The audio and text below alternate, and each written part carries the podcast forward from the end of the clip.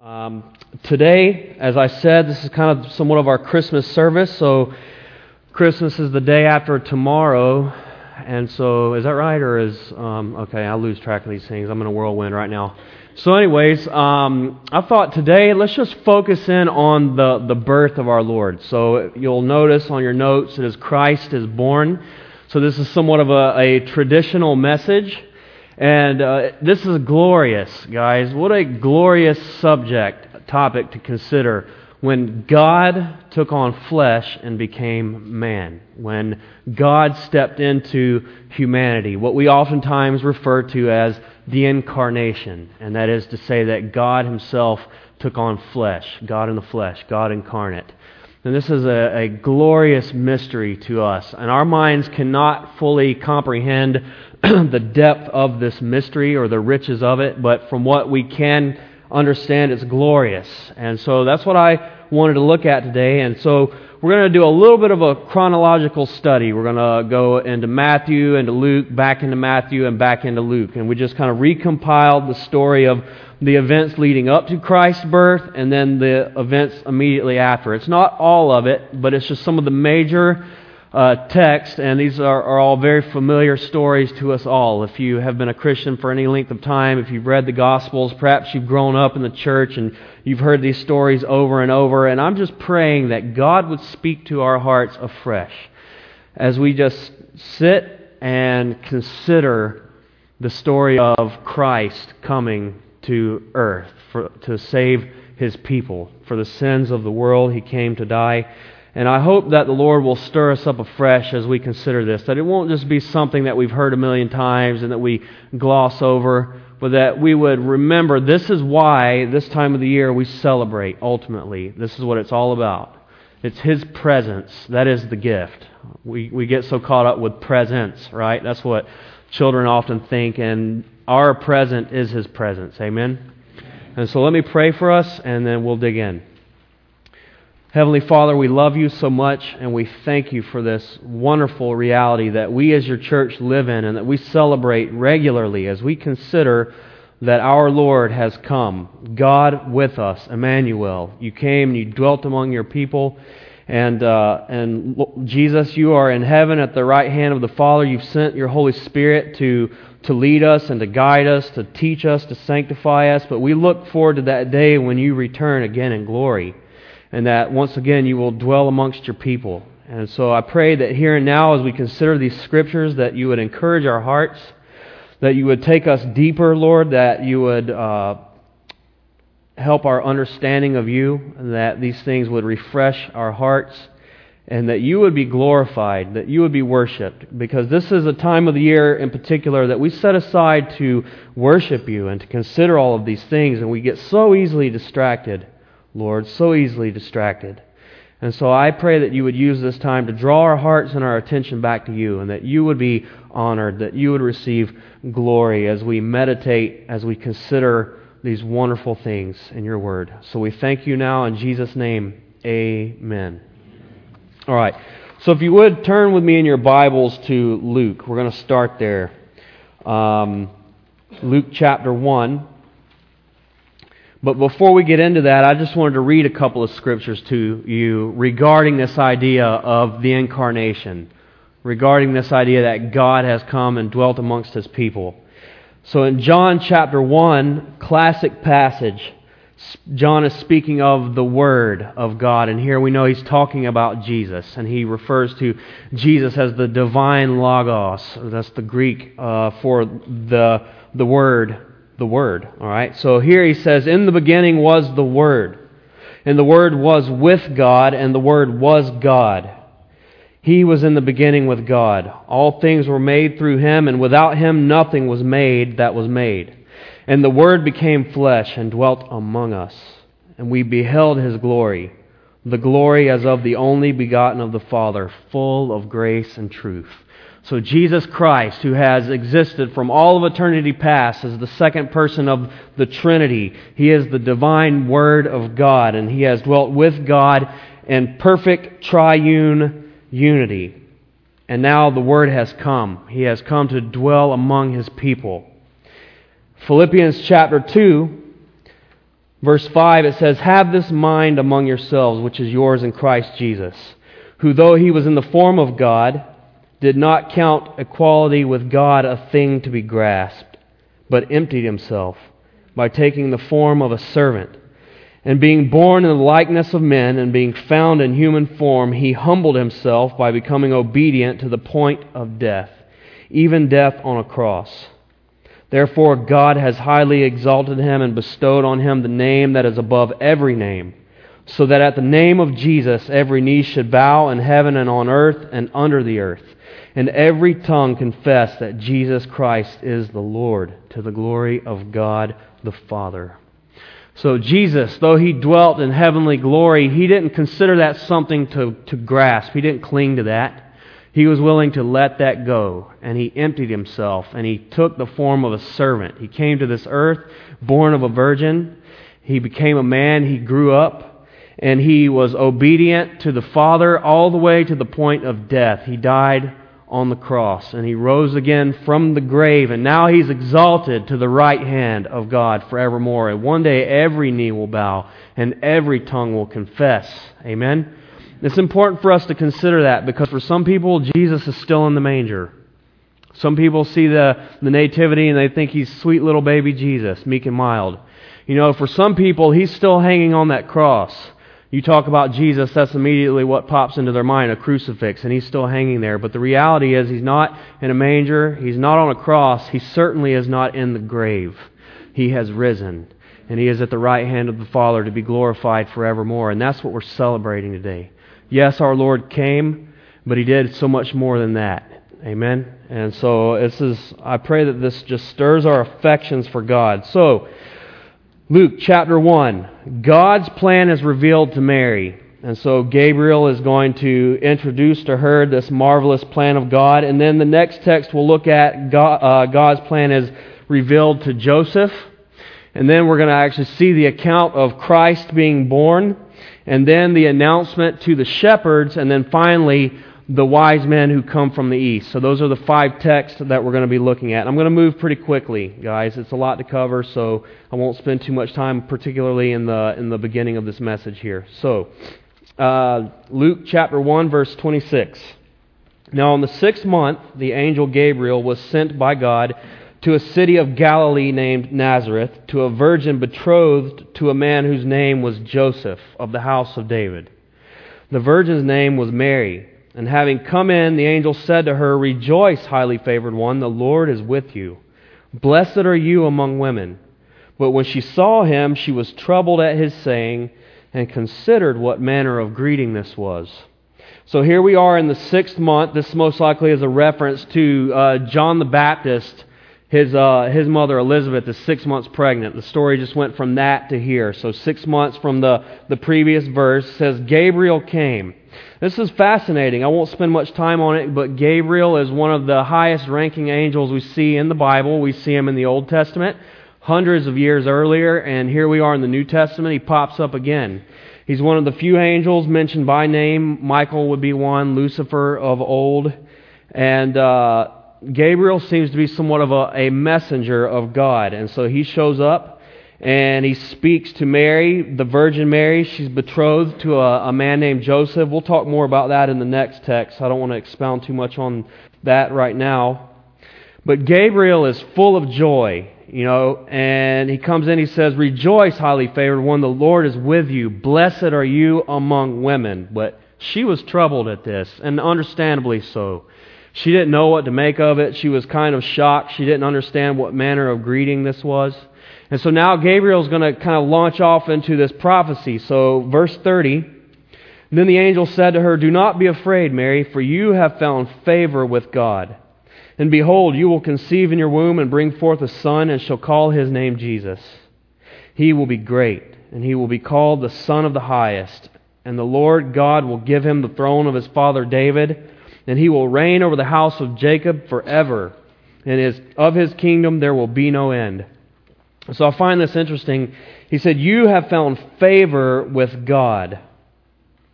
See, Mary, uh, godly and as humble as she may have been, this is still all God's grace. Any, any, any good thing that we receive from the Lord, anytime God would use us, it's all His grace. It's all His favor. And such is the case here. God, you have found grace in God's sight. His favor is on you, and she, she is told she's going to have a son. And it's important to consider how they describe Jesus even before he comes. Even before he comes, it's very clear why he will come and who he is and, and who he will be. And it's, it's good for us to, to consider that. So his name will be called Jesus, which means Jehovah is salvation. God is salvation. And isn't that the case?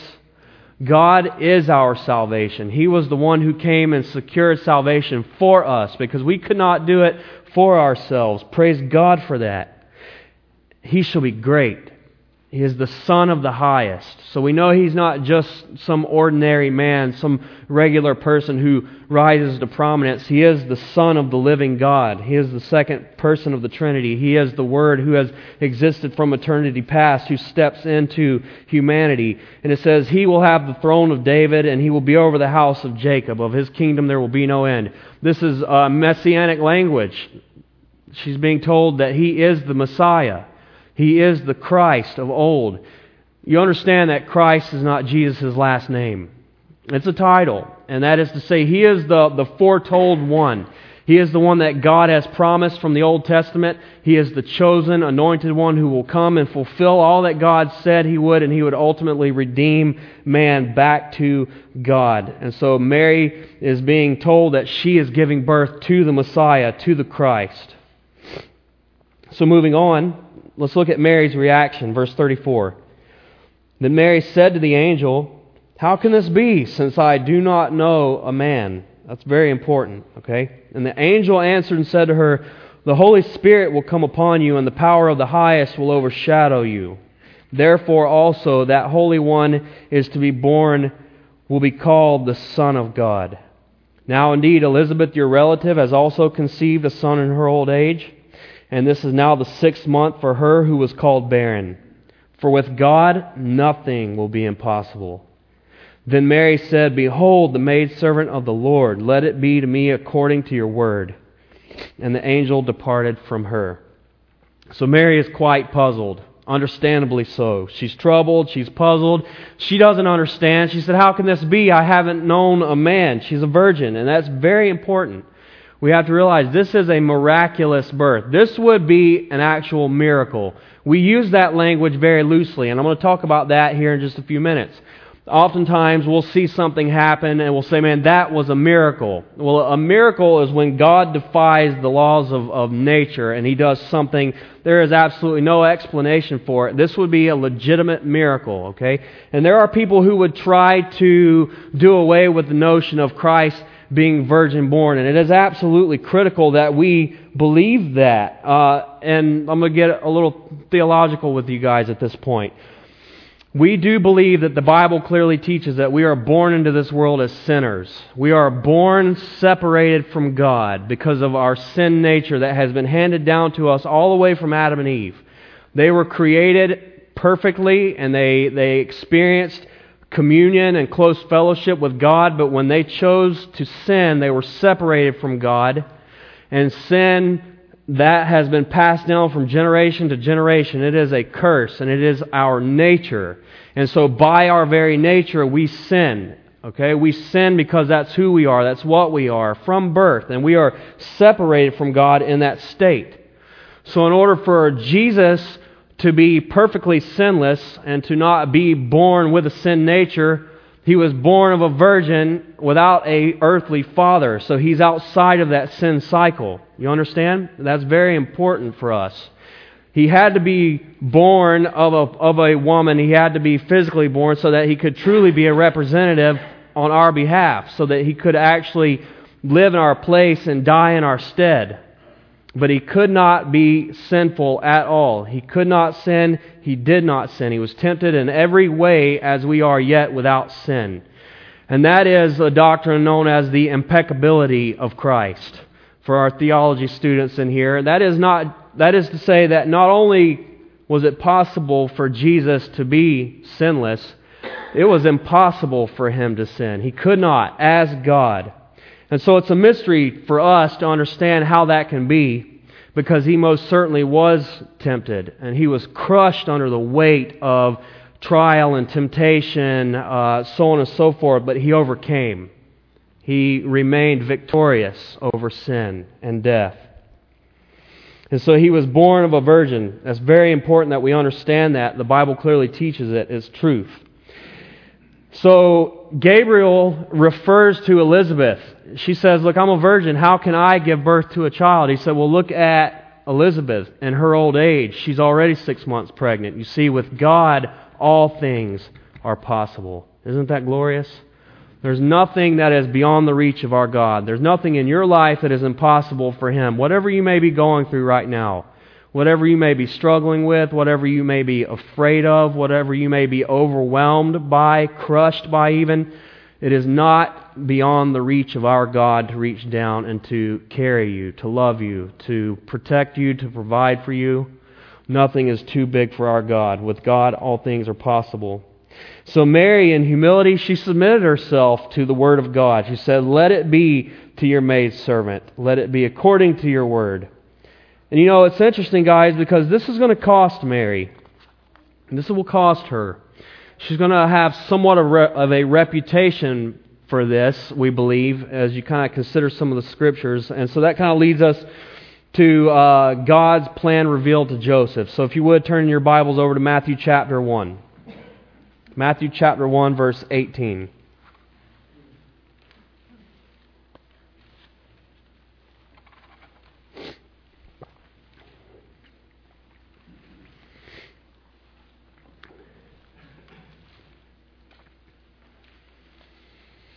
Okay, so this has already been revealed to Mary, and now uh, Joseph kind of enters in.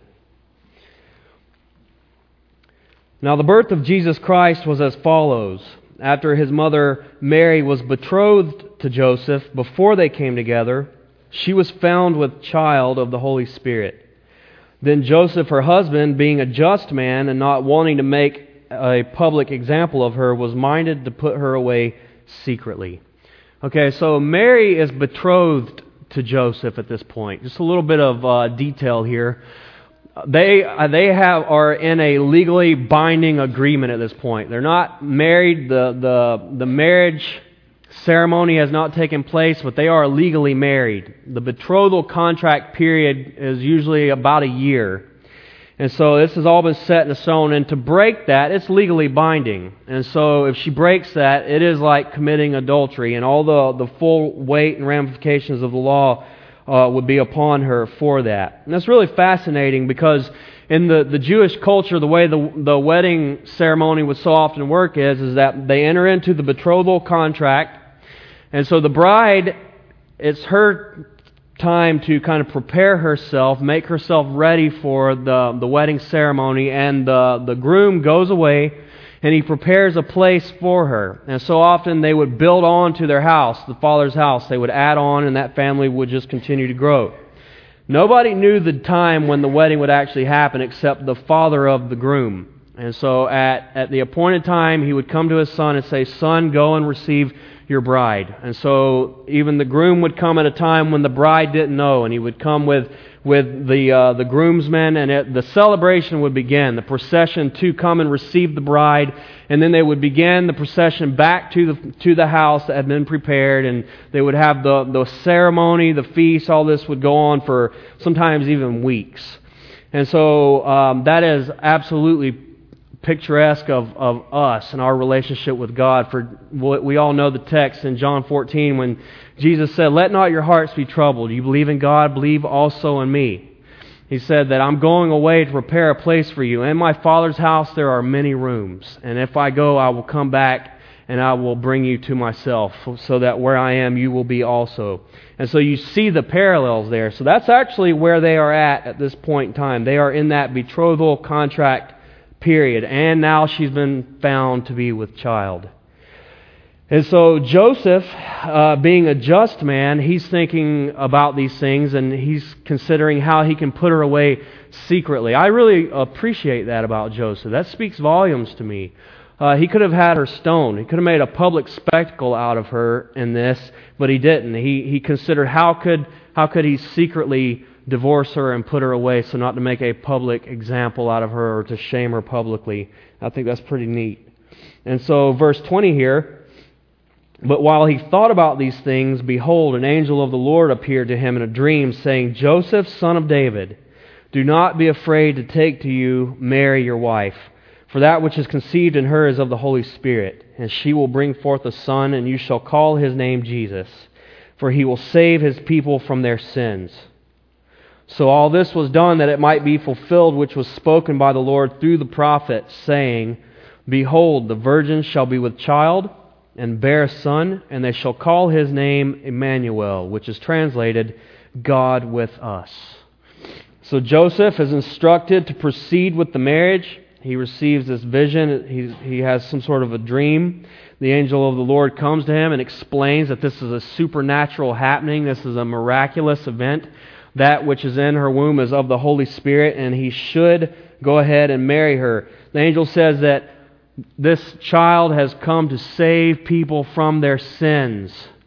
That's important that we understand that. There are a lot of reasons out there people will give you why Jesus came. But ultimately, Jesus came to save us. You understand? To save us from the wrath of God Almighty. To save us from the sin weight that was over us, the condemnation and the wrath of God which was on us. We've been saved from that. But then to break the power of sin.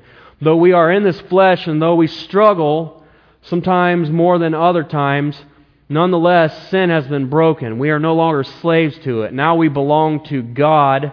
We are led by the Spirit. We are under grace. And that is what Christ came to do. So we have eternal life, life forevermore, and glory in the presence of God, but we have God here and now. We have a relationship with Him. And we have the ability to serve Him, to love Him, to love His people, and to be used by God here and now for His kingdom's sake. Isn't that amazing? And Jesus came to secure that for us. He came that we would be saved from our sin. And Matthew here is quoting Isaiah 7:14 when he said that this happened to fulfill what the prophet said, behold the virgin shall be with child and bear a son and they shall call his name Emmanuel, which is to say that God would be with us. And truly God came and dwelt amongst his people. And even now God is with us. Amen. Amen. All right. So Joseph responded in obedience, verse 24.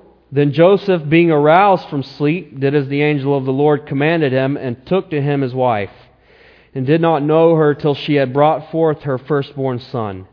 And he called his name Jesus. So Joseph walked by faith in obedience.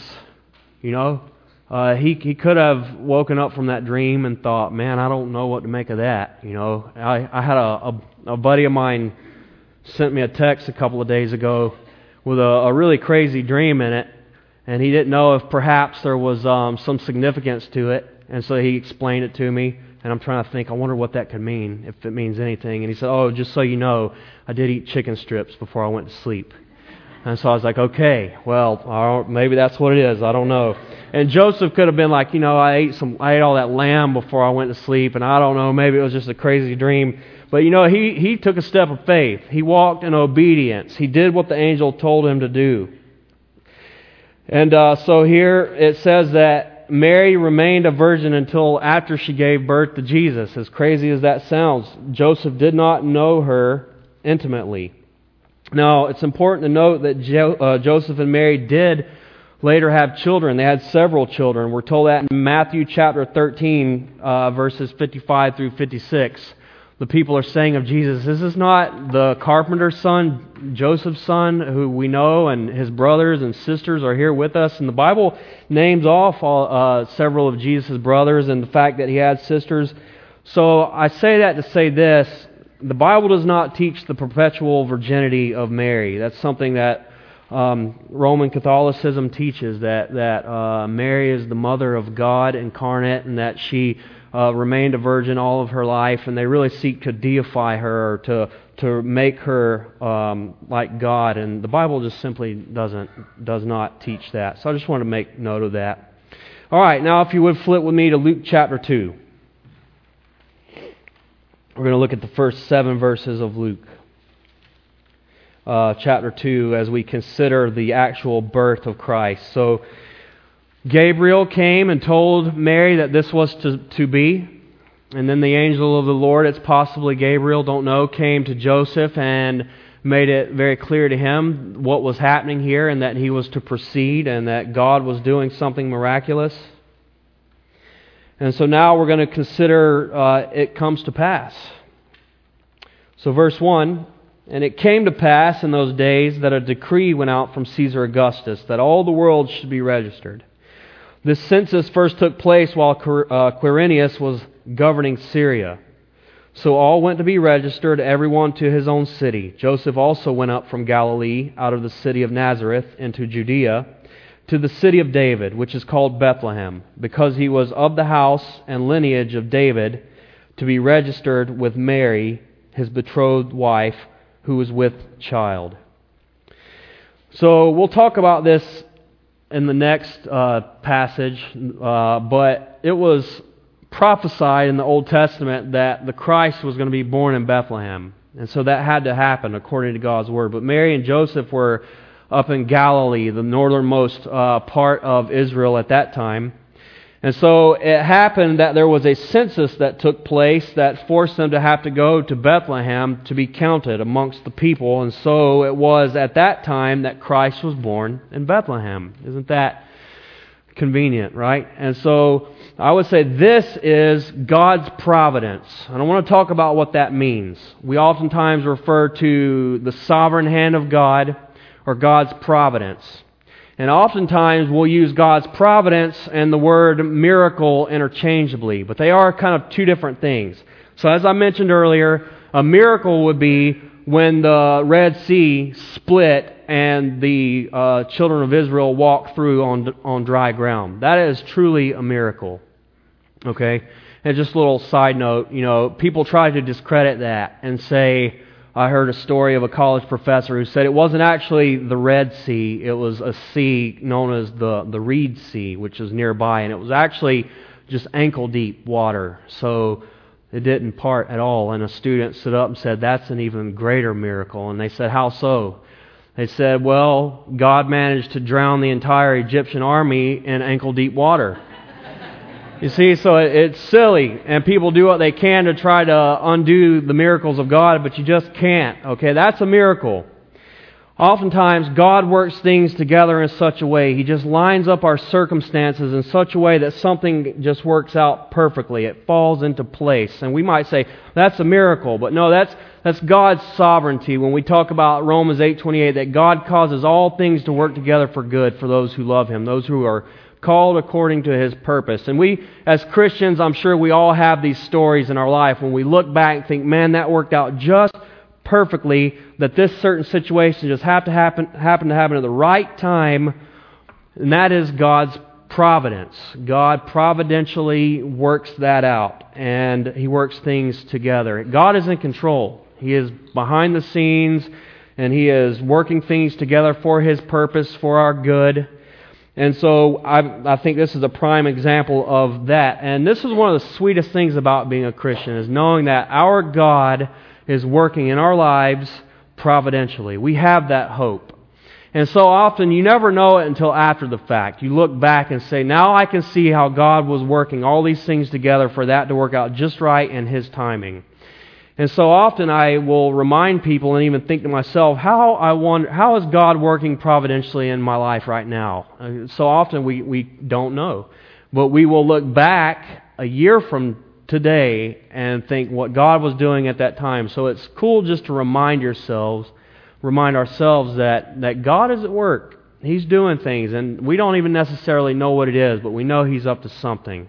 And so it's kind of a cool thing to consider. So we see God's providence here. You know, and the Pharisees later had accused Jesus. They said that he's disqualified. This guy is not the Pharisee, uh, not the, the Christ, because the Bible says that the Christ would come from Bethlehem, and he's a Galilean. They didn't know that Christ was actually born in Bethlehem. That was their ignorance.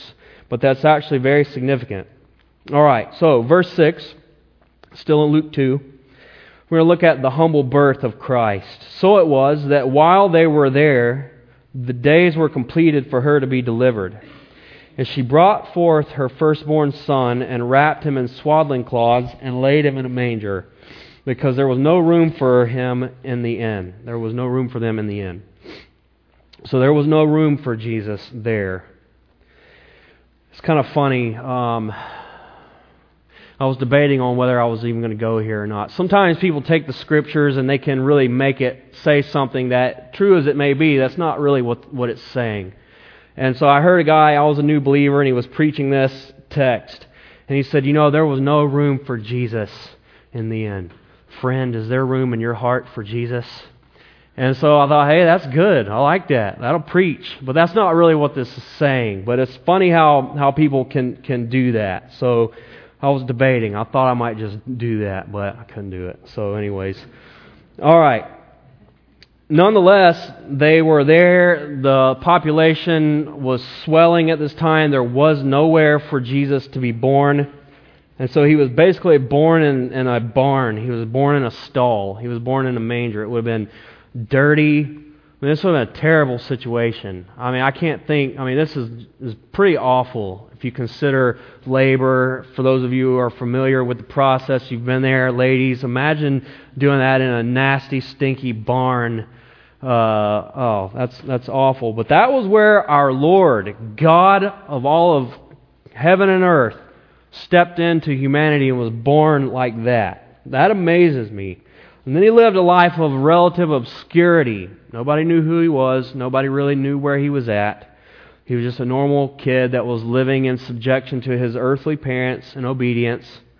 And then ultimately, he revealed himself to his people. The people that he came to save rejected him. He was outright rejected. At the end of his life, he was betrayed and abandoned by those who had been closest to him. And then ultimately, he died the most horrific death on, on the cross. Just humiliated, shamed, beaten, tortured, mocked, betrayed, rejected. And that is the king. He wasn't born in a palace. He didn't live a life of ease and comfort. He didn't die on a nice soft bed surrounded by his loved ones. He was crushed to death. He was humiliated and mocked, and he died upon the cross. That is the humble king. Is that amazing? You know, when our God talks about the least shall be the greatest, that is so counterintuitive. You know, we think uh, one way about glory and greatness and how, how a king ought to be. Uh, but God did that totally differently. Totally, it, it was not the way that we see it. And I, I find comfort in that oftentimes. The, the Bible is, man, it is true. It is real. It is not something that was fabricated by man. Because if we came up with this stuff, don't you think we would have done it a little differently? And and God's ways are not our ways. And it is absolutely amazing. So, this is the story of our Lord, of our Christ. He lived a life of humility and servitude like that. And we're told to have that same mind in us. Remember how I opened up in Philippians? He said, Have the same mind among yourselves which was in Christ. And he dwelt from all of eternity past in glory, but he didn't cling to that. He set that aside for us. And he came to this earth and he went through that for us. And so now we're to do the same for others. It's not about us and building our kingdom, but it's about us laying down our lives as the Lord laid down his life and serving other people. Right? We're to follow in the steps of our humble king. Bible says that if we humble ourselves, he will exalt us in due time. So it's our job to seek humility. It's our job to lay our lives down. It's our lives to seek his will, not our own. It's our job to build his kingdom, not our own. Right? We're not to live for comfort and security and, and all of those things, safety. We're to, to live for the Lord and lay our lives down and, and serve His purposes and trust Him for the rest. All right, so kind of following on that, um, the announcement is now going to be made to the shepherds. So if you would turn with me to Luke chapter 2. Luke chapter 2, verse 8.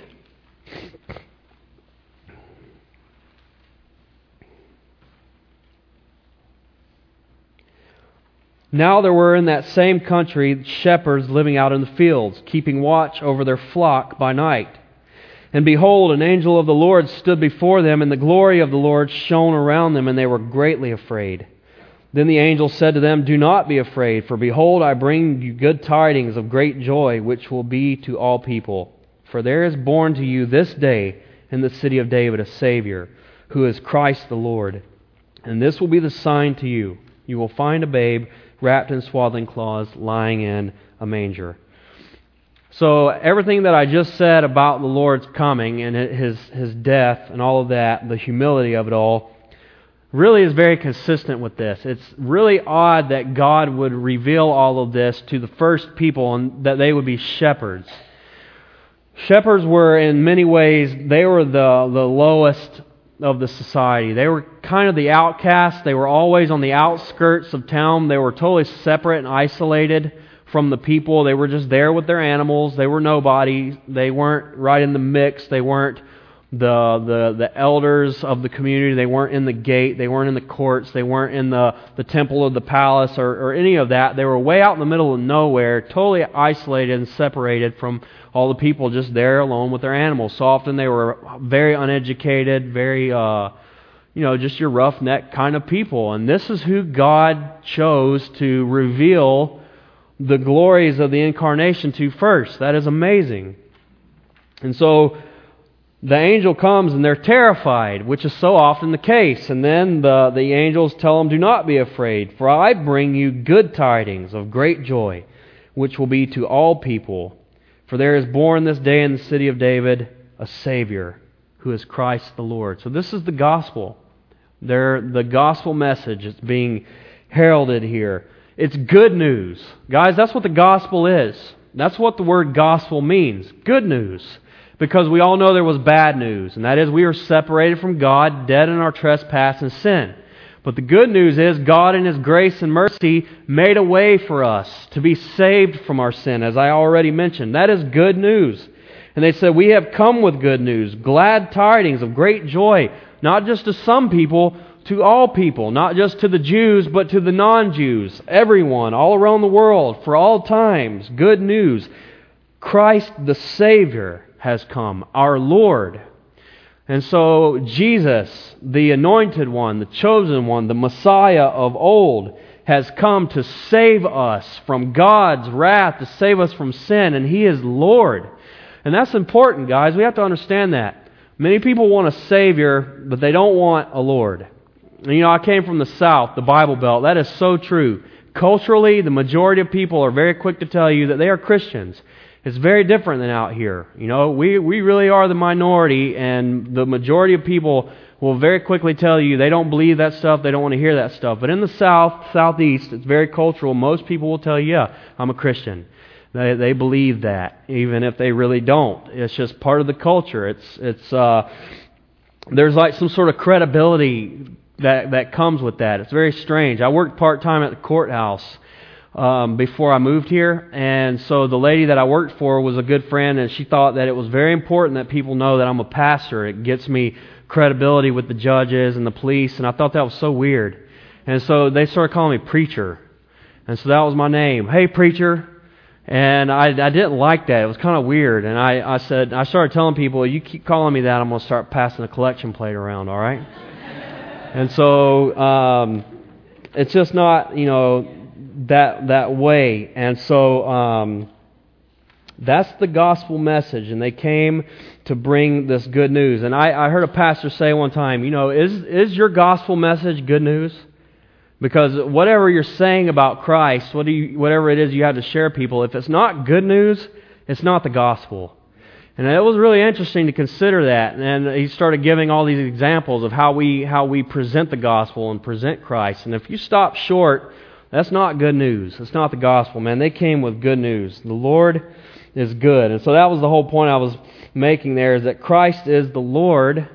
And so it doesn't stop there. We go all the way past uh, believing on Christ and being saved and, and restored and all of that. But now we have a Lord that we love and that we serve and that we, we bow the knee to. Every knee will bow, every tongue will confess that Christ is the Lord. you got to go all the way. So is the Lord is He your Lord?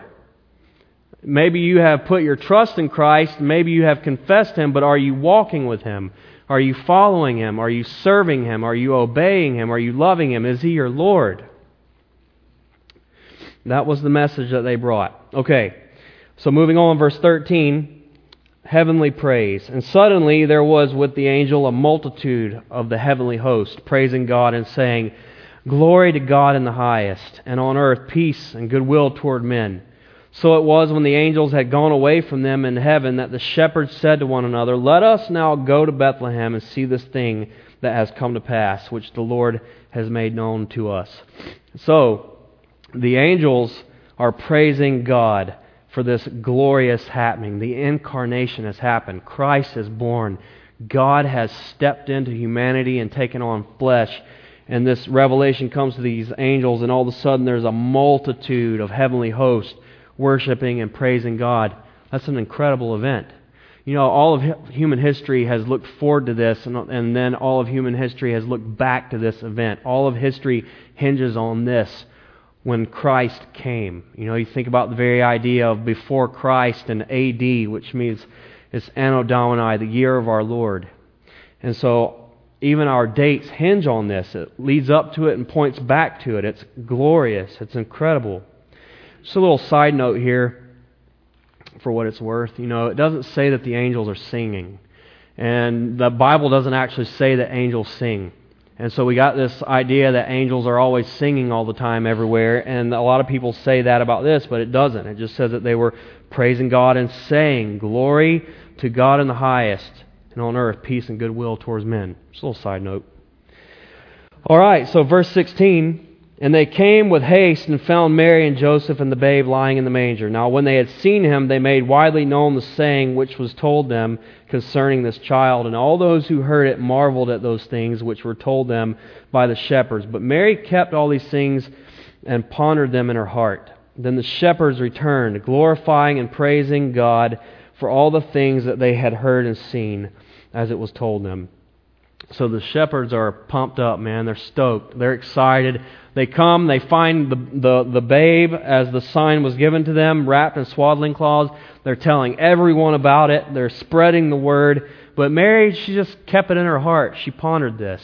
That's pretty amazing to me. There are all these events that happened here in the beginning that she just didn't quite know what to make of it all. And she just kind of held it in. She pondered it in her heart. And then throughout Jesus' life, I'm sure there were so many things that happened that she looked back to all of these events and she she remembered these things. She hid them in her heart. I suppose there's a lesson in that for us. There's a time when we ought to keep things to ourselves.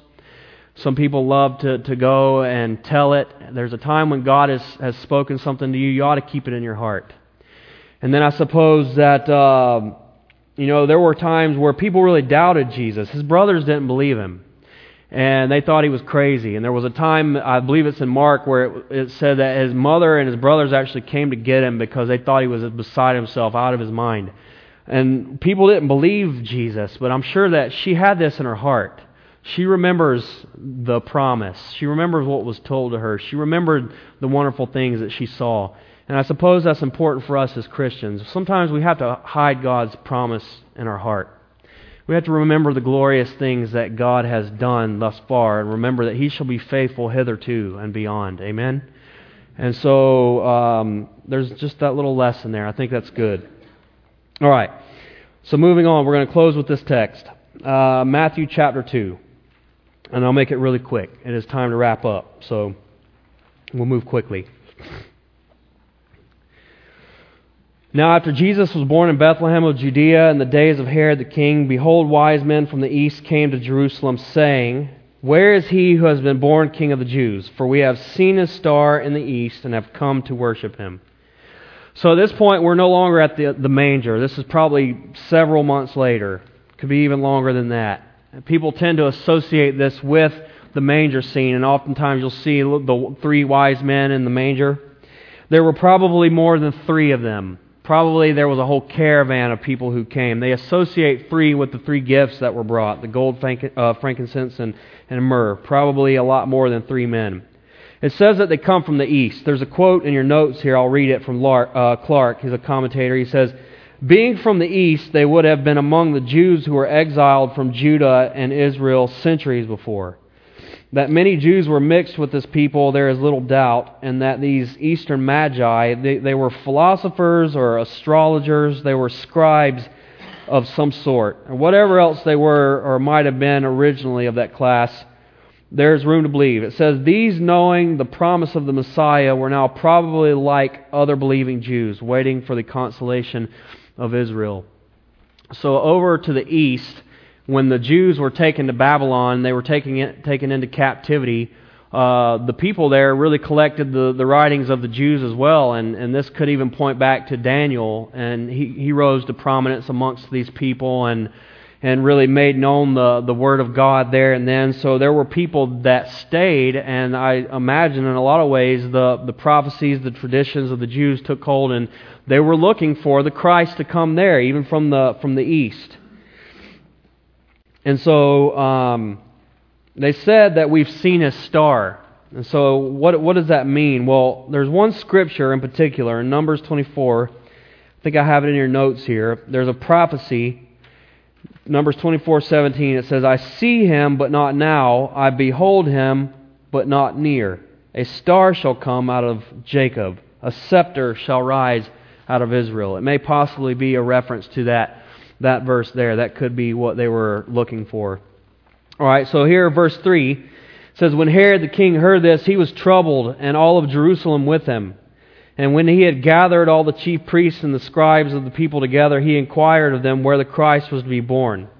So they said to him, In Bethlehem of Judea, for thus it is written by the prophet, But you, Bethlehem, in the land of Judah, are not least among the rulers of Judah, for out of you shall come a ruler who will shepherd my people Israel.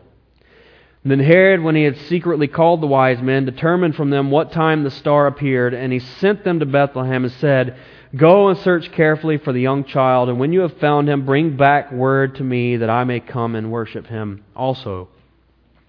So that's the verse that I referenced earlier. That's Micah 5 6. That was why they were certain that when the Christ came, he would come from Bethlehem. And so when Herod receives this word from the, the men from the east, he goes to the, the scribes and, and the people and says, What is this? And they, they reference that verse. This is where the Christ is to be born. Now, Herod said that he wanted basically to worship the Christ too, and so he wanted to know where this kid was going to be born. Find him and bring back word, but we know better than that. Uh, Herod was a very paranoid guy. I have some quotes here in your notes. Uh, Carson, in his last years, suffering and illness that compounded his paranoia, that is, um, Herod, he turned to cruelty and, in fits of rage and jealousy, killed his close associates. He killed much of his family, his children, his wives, and uh, Bar- Barclay here. Augustus, the Roman emperor, had said bitterly that it was safer to be Herod's pig than Herod's son. And that was kind of a play on words in the Greek. The words are very similar, pig and son. And so he was saying you were safer off being one of one of Herod's animals than one of his family members because he would probably have you killed. And so obviously that's what he's thinking here. He wants to find this threat and, and kill it, right? And so here, verse 9, when they heard the king, they departed, and behold, the star which they had seen in the east went before them till it came and stood over where the young child was. When they saw the star, they rejoiced with exceedingly great joy. And when they had come into the house, they saw the young child with Mary his mother, and fell down and worshipped him. And when they had opened their treasures, they presented, uh, presented gifts to him gold, frankincense, and myrrh. So we'll kind of close with that scripture and just a couple more thoughts here. I just want to consider the great lengths that these men came just to honor the Lord. They, they came to worship, and they made that very clear. They said, We have come here, we've come from a far uh, journey to worship the Lord. Where is He at? That was their heart's desire. They came to honor the Lord. And when they found the Lord, they rejoiced with exceedingly great joy.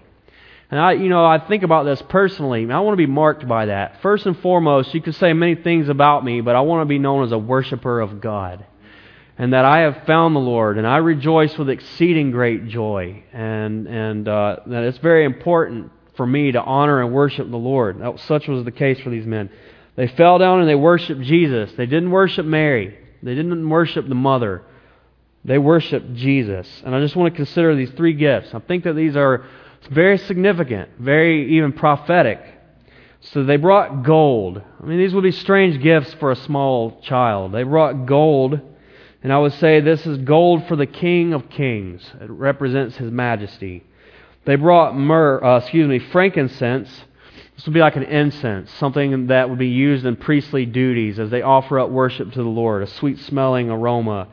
And so this is frankincense for the great high priest. And then lastly, they brought myrrh, which was an embalming, uh, some sort of an embalming agent they would use uh, when uh, for a dead body when they would wrap it and use spices and, and different uh, things of that sort. Myrrh for the one who came to die for the sins of the world. And so I just want to close with this thought. They came to worship the Lord. They came from a great distance to honor Him. They rejoiced with exceedingly great joy. They brought these gifts. What gift will we bring to the King? You know, what gift will we give Him? This is a season when we talk a lot about gifts. We talk about what we're going to receive. We talk about the gift that God has been to us, the gift that God has given us in His Son, the gift of His presence. But what gift have we brought to the Lord? In Romans 12:1 it says that we are to lay down our lives as a living sacrifice to the Lord, which is our reasonable service.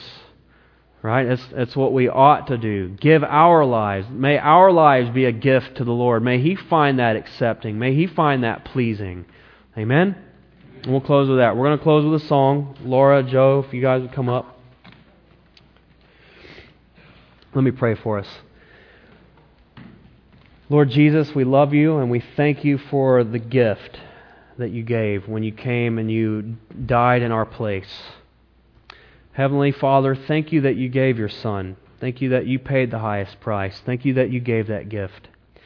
Thank you for this time of the year when we celebrate these things. Very intentionally, very deliberately, we consider this afresh. And I pray that we would remember exactly what we're doing and why, and that you would stir us up afresh, and that you would draw us closer to yourself. And I pray, Lord, that we would consider above all how can we give ourselves to you? Because, Lord, we have you. The question is, how much of us do you have? How much of ourselves have we given over to you, Lord? So I pray that this Christmas season that we would give it all, Lord, that we would give all of our lives to you as a living sacrifice, holy and acceptable, pleasing in your sight. So we thank you and we worship you. In Jesus' name, amen.